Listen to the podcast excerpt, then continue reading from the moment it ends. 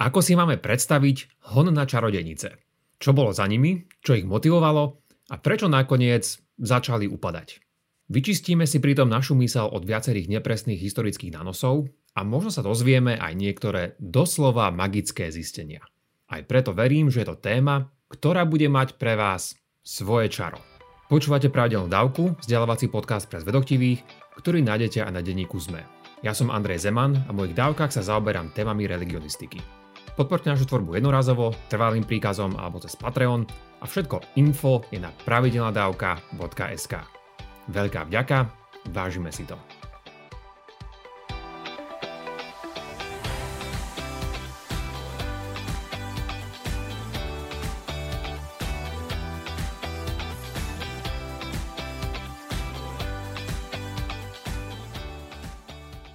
Tak teda, hon na čarodenice. Máme toho dnes pred sebou ozaj veľa, no začneme najprv krátkým jazykovým okienkom. Aj v Slovenčine existuje viacero pojmov súvisiacich s dnešnou témou. Máme slova ako bosorka, bosorák, bosoráctvo, striga, strigôň, černokňažníctvo, černokňažník, ježibaba, čaro, čarodeníctvo, čarodej, čarodejka, čarodejník, kúzlo, kúzelník, kúzelníčka, mágia, mág, vedma, vedomec, zaklínadlo, samozrejme zaklínač, Harry Potter a ešte by sa určite aj nejaké ďalšie našli. Nadpis tejto dávky spomína čarodenice, ale už teraz poviem, že približne 3 štvrtiny obvinených z bosoráctva tvorili ženy. A to znamená, že nie úplne malou časťou tu boli zastúpení aj muži. Môj slovník však bude inkluzívny. Preto ak budem hovoriť napríklad bosorka alebo čarodejník, mám tým ozaj na mysli aj mužov a ženy. Z môjho pohľadu sú niektoré pojmy z vyššie uvedeného zoznamu lepšie a iné horšie, teda aby sme vyjadrili svetonázor za bosoráckými praktikami. Nepôjdem však do toho teraz a ostanem však celkom štandardný a teda budem používať bežné označenia, na ktoré sme zvyknutí. Vrňme sa na dnešnú tému a začneme najprv číselnými nepresnosťami.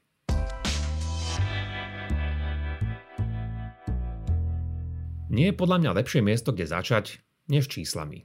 A to preto, lebo nám to vedia dať všetko trošku do perspektívy. Podobne ako mnohé iné milné tvrdenia, napríklad, že v stredoveku ešte všetci verili, že Zem je plocha doska, alebo že Koperník dokázal, že Zem obieha okolo Slnka, tak aj dnešná téma je plná nepresností a skreslení. Hon na čarodejníkov prebiehal približne od roku 1450 po ďalšie tri storočia, teda do roku 1750. A pritom platí, že v tomto poslednom storočí, v tomto rozpetí, boli tieto mnohé obvinenia z bosoráctva naozaj vo veľkom úpadku. To je naša kvízová otázka. Koľko bosoriek bolo za tento čas popravených? Boli to milióny? Stá tisíce? Niektoré zdroje, s ktorými sa môžete stretnúť, vám takéto čísla naozaj poskytnú. Viaceré z nich vravia o miliónoch a jedno rozšírené číslo je, že šlo presne o 9 miliónov takýchto obetí. Toto číslo je však z konca 18. storočia od istého autora a ten kritizoval Voltérové číslo, ktorý odhadol 100 tisíce popravených čarodejníc. Toto číslo sa však tomuto autorovi málilo a nafúkol ho teda až na spomínaných 9 miliónov. Spomínam, že nafúkol, pretože tieto počty sú v skutočnosti o dosť menšie. Historici sa dnes zhodujú, že za celé toto spomenuté obdobie troch storočí, od roku 1450 do roku 1750, bolo popravených niečo medzi 40 a 60 tisíc bosoriek. To je samozrejme niekoľkonásobne menšie číslo, ktoré môže byť často aj stokrát menšie ako iné, nepresné a nehistorické odhady. A pre istotu to poviem, aby som vám ušetril vaše písanie správ, ktorými by ste vám mohli obohatiť, ide stále o veľké číslo. A v ideálnom svete, v ktorom by za takéto povery nebol nik upálený, by sme dnešnú tému nemuseli ani preberať. To však neznamená, že nás niektoré smutné historické udalosti ospravedlňujú šíriť a veriť v historické nepresnosti. Milióny predčasne ukončených životov je predsa len rádovo iné číslo než 10 tisíce. Ak by sme narábali s počtom 50 tisíc popravených čarodeníc, potom by platil aj takýto vzťah. Z každej populácie 10 tisíc obyvateľov by za celú túto dobu boli na smrť odsudení za bosoráctvo dvaja či traja ľudia. Toľko aspoň stručne k demografickému kontextu, ktorý by sa dal ďalej rozoberať pohľadom na jednotlivé krajiny či epizódy prenasledovania. Premostíme to však teraz k ďalšej súvisiacej otázke a to je, čo vôbec motivovalo Európu v danej dobe k takýmto bezprecedentným prenasledovaniam. Čo teda mohlo za to, že takýto fenomén zachvatil po dlhú dobu celý európsky kontinent? Ponúkajú sa nám tu zaiste niektoré jednoduché odpovede, akože za tým bola biblická teológia, ľudská naivita, či možno aj kresťanská poverčivosť, rozšírenosť magických praktík, či život v predvedeckej dobe bez vedeckých vysvetlení. Hoci môže ísť o čiastkové či podporné vysvetlenia, nemôže byť pritom úplne uspokojivé. Ten dôvod je jednoduchý. Ak by platili tieto uvedené vysvetlenia, prečo sa s vytvorením konceptu bosoradstva a následným prenasledovaním začalo až tak neskoro? Prečo nie už o pár storočí či tisíc ročí skôr? Otázka teda ostáva, že prečo práve Európa a v tomto období? Tu je teda tá slávnostná odpoveď. Žiaľ, nevieme presne. Tu je však niečo, čo vieme a niečo, čo tvorí dôležitú súčasť nášho historického hľadania. Bolo to práve v tejto dobe, keď vznikol nový koncept toho, čo sa označuje v našom jazyku ako bosorka či bosorák, alebo v latinčine malefíka a maleficus. Šlo tu o kombináciu dovtedy nespojených dvoch črt, a to o heretika a škodlivé používanie mágie, označované ako maleficium, alebo u nás to je ako urieknutie. Hoci tieto dve praktiky existovali už mnohé storočia predtým, bolo to práve v tejto dobe, keď sa zlúčili do jedného konceptu. Vieme to, lebo nám o tom vravia súdobé texty. Dobre, ale opäť sa nám vracia tá naša otázka ako bumerang. Prečo práve vtedy? Čo ďalej vieme je to, že približne od roku 1430 plus minus máme zdokumentovaný takýto nový koncept mágie a čarodejníctva. A tento v literatúre začíname označovať ako satanizmus a poslovenčiť by sme to azda mohli aj ako diabolizmus. Malo tu ísť teda o pakt s diablom, a to nielen o individuálny, ale aj kolektívny.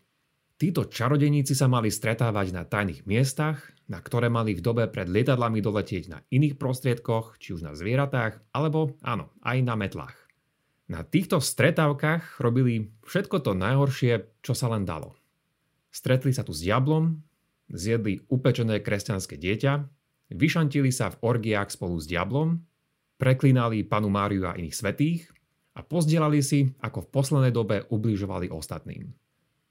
Hoci sa církev v dobe po križarských výpravách snažila zakázať praktizovanie mágie u ľudí a kňazov, neexistovalo žiadne ich systematické potláčanie či vážne tresty. Veci sa však napriek tomu postupne začali meniť počas 15. storočia, keď k tejto mágii bola prilepená táto nálepka satanizmu. Navyše to aj vysvetľuje, prečo tento hrniec obvinení vykypel najviac v 16. storočí. Šlo totiž vtedy o postreformačnú dobu, teda po rozštiepení katolíckej cirkvi vďaka Martinovi Luterovi a jeho kolegom. Protestanti následne zakazovali množstvo katolických praktík, ktoré videli ako pápežské povery. Medzi ne patrili mnohé úkony, ako napríklad požehnávanie domu, ľudí, úrody, používanie svetenej vody a podobne. Protestanti však samozrejme nepopreli, že existuje diabol, alebo že môže vo svete pôsobiť. A taktiež nejak u bežných ľudí nezmázali tieto rôzne tradičné a náboženské úkony, ktoré mali mať celkom pragmatickú, teda v tomto prípade ochraňujúcu funkciu. Ak ich však už nevykonával miestny kňaz či biskup, mnohí sa buď podobných úkonov chopili sami, alebo aspoň mohli byť takto vnímaní ostatnými. A v čase, keď to bolo spájané s doslova diabolskou perspektívou, začali byť takéto činnosti veľmi podozrivé a niekedy až životu nebezpečné. Boli však takéto satanistické skupiny ozajstné? Najlepšia odpoveď na to je, že nie. Nemáme totiž na to žiaden dobrý dobový dôvod, dôkazy či indície.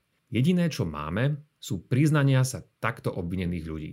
Tie však boli vynútené pod nátlakom mučenia, čo bol vtedy celkom štandardný súdny proces. Poviete si však, že za tým musí niečo isto byť, Veď neexistuje, že ľudia začali veriť len tak v tieto veci bez dôvodu.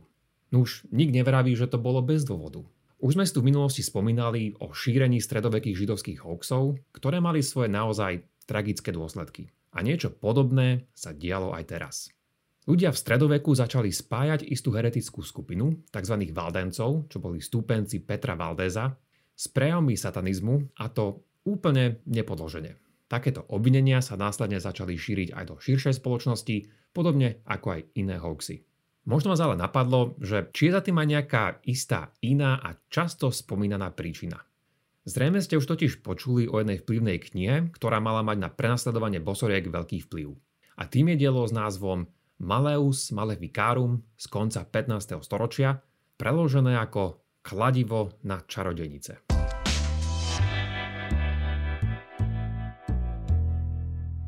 Ahojte, tu je Jakub a prepáčte, že kradnem Andrejovi priestor, ale k veci, lebo nemôžem byť dlho. Ak sa vám táto dávka páči, vypočujte si aj bodku na záver, teda extra obsah, kde k nej Andrej ešte čo to povie. Za cenu dvoch odrieknutých káv získate 4 bodky mesačne a dostanete sa k ním cez pravidelnadavka.sk alebo priamo cez náš Patreon. Toľko odo mňa a užite si zvyšok dávky.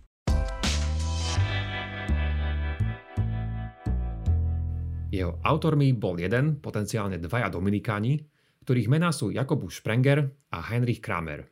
Existuje totiž debata, či naozaj šlo o spoločné autorstvo. Ich projekt mal byť podporený aj pápežskou budou Inocenta VIII, ktorú tiež vložili do úvodu. Obsah tohto diela je pre historických fanšmekerov naozaj veľmi pútavý, ale prvá z jeho troch častí zároveň zachytáva pozoruhodnú dobovú situáciu. Problém pre tohto autora či autorov nebolo totiž rozšírenie zlej mágie – ale práve naopak, že mnohí ľudia, či už lajci alebo kňazi, takéto predstavy nepríjmali. A preto sa autori snažia čitateľov o tejto realite presvedčiť, prvne sa dostanú k metodike vypočúvania obvinených. Nepredstavujte si však toto dielo ako taký trhák, ktorý sa dostal v tom čase do každej domácnosti alebo aspoň do každého kostola. Je otázne tiež to, že komu presne bolo toto dielo adresované, ale zdá sa, že cieľovou skupinou sú zrejme najskôr teológiu študujúci dominikáni. Z dôvodu tohto relatívne limitovaného použitia nemôžeme teda vraveť o tom, že to bolo toto dielo, ktoré akoby spustilo lavinu bosoráckých obvinení v Európe, alebo že bolo sťaby automaticky všetkými príjmané. Musíme však povedať, že toto dielo hralo naozaj dôležitú úlohu, pretože napríklad už len v Nemecku a Francúzsku vychádzalo v niekoľkých vydaniach, čo odráža jeho dopyt. Bolo významné v tom, že tento bosorácky či kacírsky satanizmus systematizovalo a zasadilo do istého kozmologického systému, v ktorom sily temna bojovali cez škodlivú mágiu proti Božiemu poriadku. Hoci teda šlo o veľmi dôležitú publikáciu, nebolo samotným spúšťačom týchto procesov. Jeho myšlenky pritom vychádzali z frustrácie Krámera, teda tohto hlavného autora, ktorému sa dovtedy nedarilo vôbec presvedčiť ostatných v cirkvi o vážnosti tejto situácie. Kramera napríklad vyhnal jeho biskup v Innsbrucku, pretože bol, citujem, senilný blázon.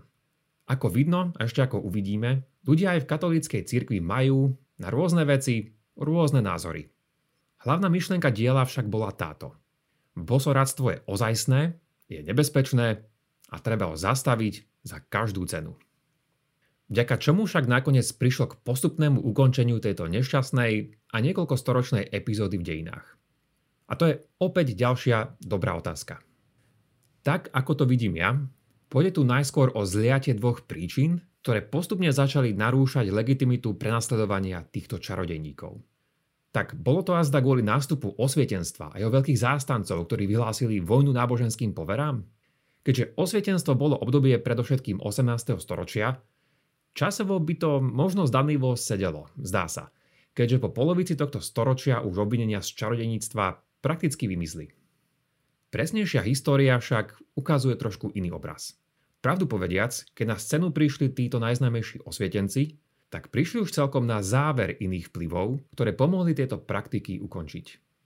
Jedno kľúčové meno, ktoré sa zvykne v tejto súvislosti spomínať, nie je vedec, ale holandský teológ a kalvínsky pastor Baltazar Becker, žijúci v 17. storočí. Jeho dielo, ktoré vyšlo ku koncu tohto storočia, by sa dalo preložiť ako začarovaný svet a poukazoval v ňom na čarodejníctvo ako na neškodnú pohanskú poveru, pretože za ním v skutočnosti, podľa neho, nič nie je.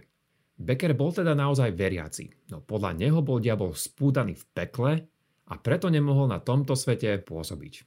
A preto bosoradstvo je neškodné a ide naozaj len o poveru. Duchovná realita bosoradských praktík je teda podľa neho rozumovo nepodložená a tejto pointy sa chytili aj spomenutí osvietenci, ktorí začali Beckerové myšlienky využívať a rozvíjať.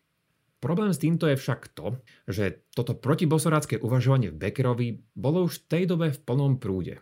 Podobne je to aj s iným nemeckým učencom, ktorého by ste mohli niekedy počuť, Christianom Tomasiusom, ktorý sa tiež stal významnou autoritou v období osvietencov. Avšak Thomasius vydal svoje relevantné dielo ešte neskôr, a to v roku 1701. A Becker vydal svoje dielo mimochodom 10 rokov predtým. Podľa všetkého to vyzerá tak, že prví skeptici, prví vážni skeptici, začali byť mnohí veriaci z niektorého kresťanského prúdu. Dalo by sa ich nájsť niekoľko takých, ktorých diela začali mať významný dopad, a to už od 16. storočia. Stineme si uviezť aspoň pár príkladov. Týmto prvým a najskorším je inkvizítor Francisco Váka.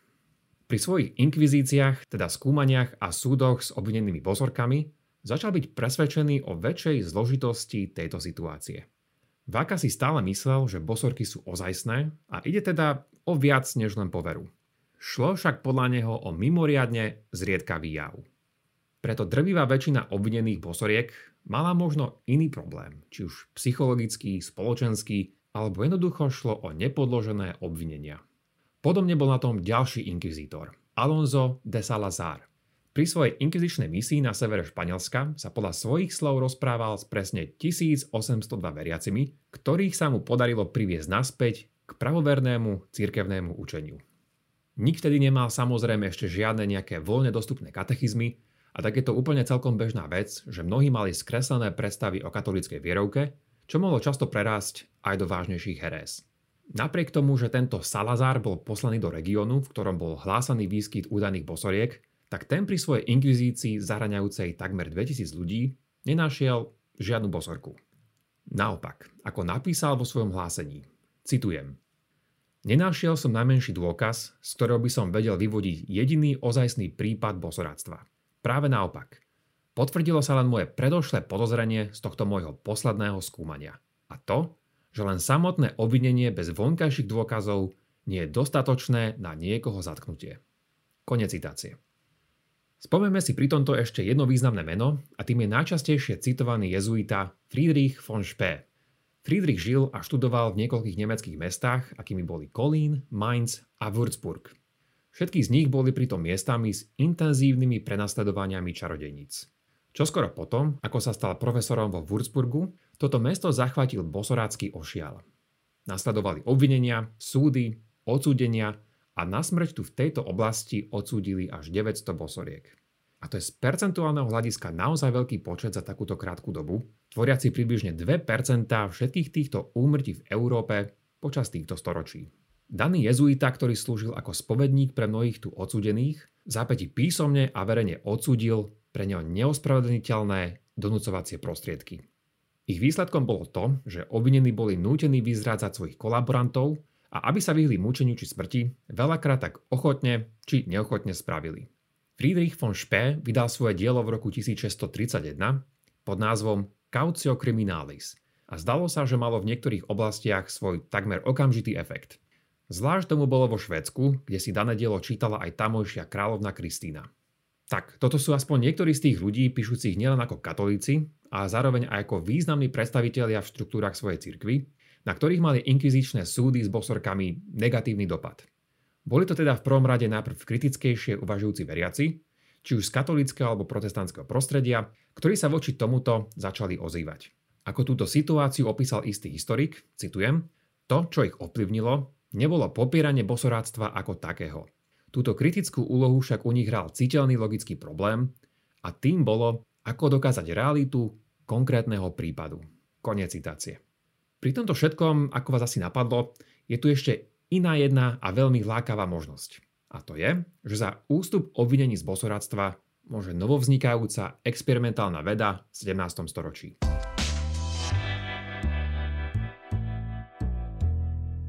Javí sa to síce ako atraktívna možnosť, ale z môjho pohľadu ide skôr o doplňujúce, než nejaké rozhodujúce vysvetlenie. Niečo na tomto vysvetlení určite bude. A na druhej strane treba zvážiť, myslím, aj nasledovné. A to v skratke asi takto. Keď ku koncu druhej polovice 17. storočia začalo najprv v Anglicku prekvitať experimentálne zmýšľanie, tak obvinenia z bosoradstva boli už vtedy na ústupe.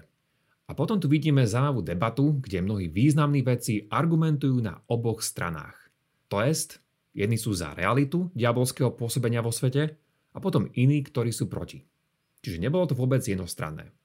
Nešlo tu samozrejme o teológiu, ale práve že o empirické pozorovania a hlavne správy od vraj dôveryhodných svetkov.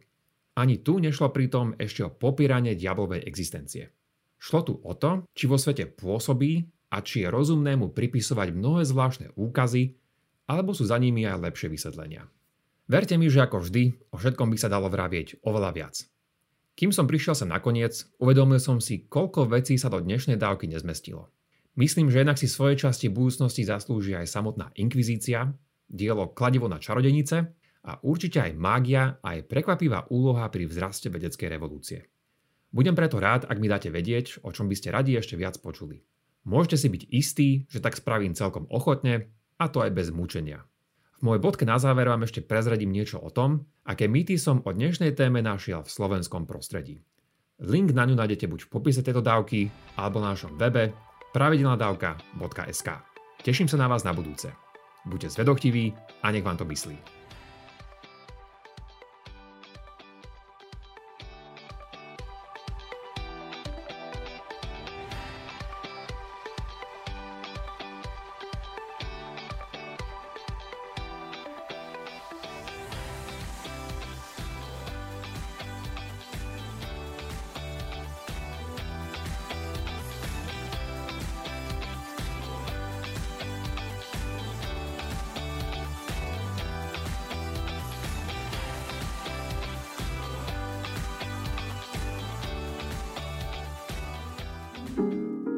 Dlhé roky mali prácu, ktorá ich bavila, no potom sa niečo stalo. Začali si všímať pochybné tendre, zvláštne neetické rozhodnutia či očividný konflikt záujmov.